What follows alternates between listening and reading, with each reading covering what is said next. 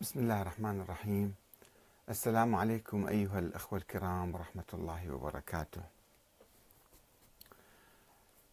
موضوع الإمام الثاني عشر محمد بن الحسن العسكري وغيبته وظهوره في المستقبل.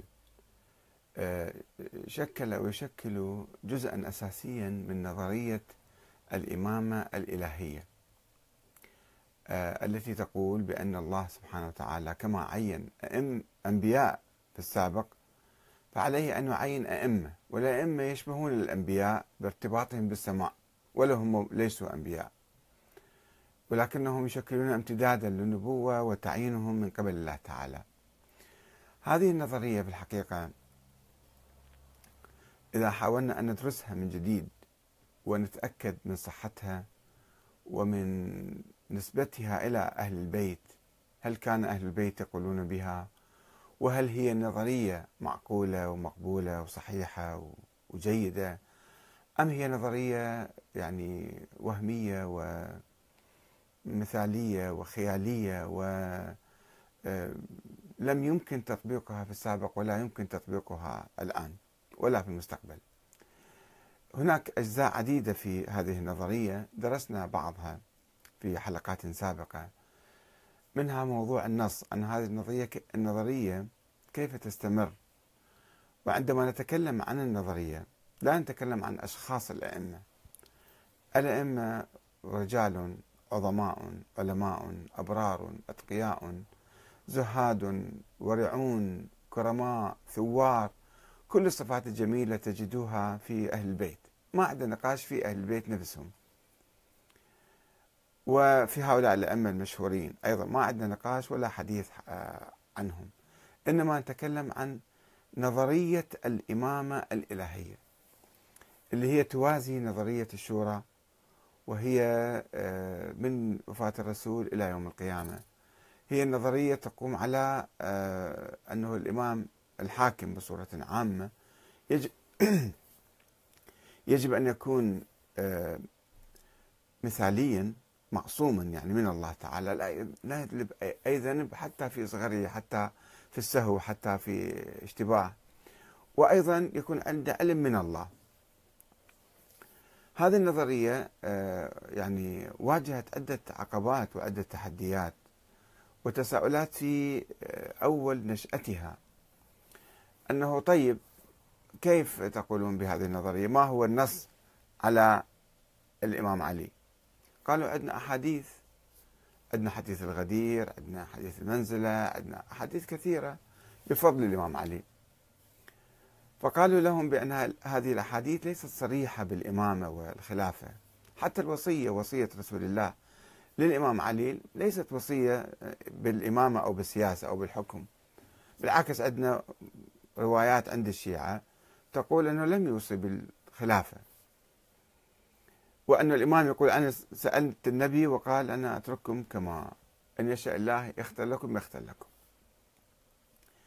طيب ما بعد الإمام علي؟ كيف تستمر النظرية إلى يوم القيامة؟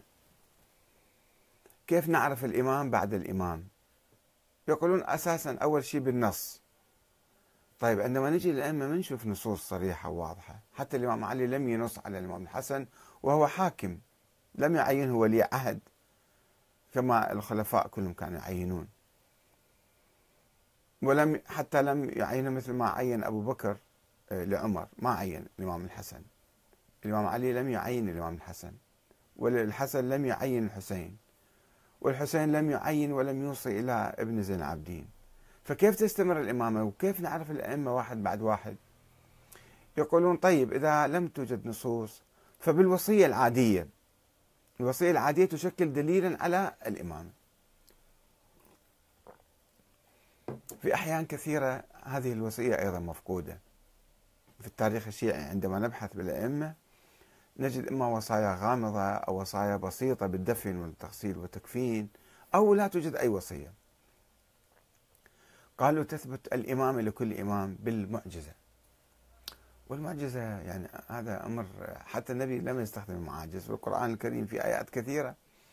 المشركين آه، مشركو قريش كانوا يطلبون من عنده أن يجيب لهم معاجز حتى يثبت نبوته. والنبي كان يقول لهم أنا خلص عهد المعاجز. الأنبياء السابقين جاءوا بمعاجز ولم يؤمن آه، أصحابهم أو الناس اللي كانوا في زمانهم. وبالتالي فأنا عندي معجزة خالدة وحيدة هي القرآن الكريم.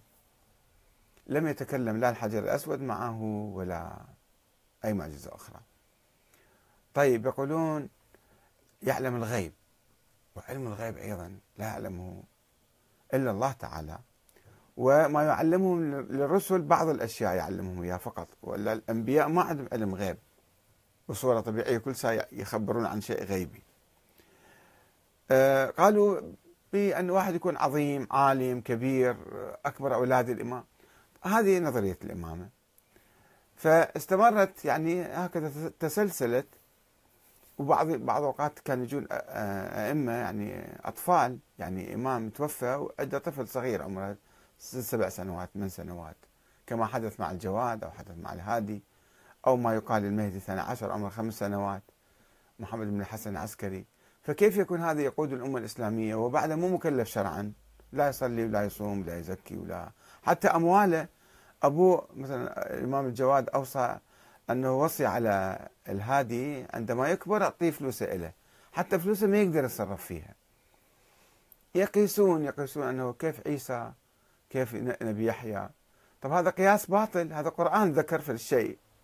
مو كل واحد يجي نفس الشيء نسوي مثل مثل نبي عيسى أو النبي نبي عيسى لأنه كان في شبهة على أمة. أنه ولدته من غير زواج فهنا كانت تهمة اليهود اتهموه بالزنا. فالله خلاه يتكلم حتى آه، يعني يرفع التهمة آه، عنه وعن نسبه الشريف آه، طيب قالوا إن طيب وصلنا إلى الامام الحسن العسكري قال إنه أنا ما عندي أولاد وتوفى ولم يعلن أو أعلن ما عنده ولد بالعكس يعني. فتفرق شيعته وانهارت نظرية الإمامة بعد وفاة الحسن العسكري أنه كيف؟ وين الإمام؟ من هو الإمام؟ صار مجهول. دخل الشيعة الإمامية وليس كل الشيعة كانوا إماميين. إنما فريق صغير سري كان هذا. مجموعة صغيرة كانت تؤمن بنظرية الإمامة. في القرن الثالث الهجري عامة الشيعة هم أقرب إلى الزيدية. يعني ما يحددون الإمامة بشخص معين. ولا يشترطون الأسمى والنص فيه أي واحد سائر من أهل البيت كان يخرج يسموه إمام يسموه المهدي يسموه كذا. أه وقعوا في عصر الحيرة سموه عصر الحيرة الإمامة والحيرة. أحاديث كثيرة في الكافي وفي النعماني وفي الشيخ الصدوق وفي أه علي بن بابويه الصدوق يروون حول وقوع الشيعة ذيك الأيام الإمامية يعني في عصر الحيرة احتاروا. فقال فريق من هؤلاء اللي تفرقوا 14 فرقة فريق قال انه موجود ولد وسوف يظهر وسوف كذا. طيب هنا اجت عدة أسئلة حول هذا الموضوع. يعني كرست آه، يعني موضوع الشك في وجود في نظرية الإمامة كلها. أن نظرية الإمامة الآن عايشة بالأذهان على أساس أنه واحد أكو غايب. إذا هذا الغايب ما موجود فنظرية تاريخية منقرضة تصبح. الآن ناس يعتقدون فيها 12 والثاني عشر غائب وموجود وسوف يخرج. يعني شوية يفكرون في هذه الفكرة أنه والله ممكن تكون معقولة. طيب هنا تأتي عدة أسئلة جوهرية وأساسية تنقض نظرية الإمامة وتكشف عن تبلور هذه الفكرة فكرة الغيبة والإمام الغائب وسوف يخرج وكذا آه، في أجواء من الغلو والأساطير والخرافات. هذه النظرية ولدت في هذه الأجواء ولدى هؤلاء الناس الغلاة الخرافيين الأسطوريين اللي كانوا في ذيك الأيام هم اللي صنعوا هاي الفكرة. نقرأ نشوف كلامهم شنو يقول. تحدثنا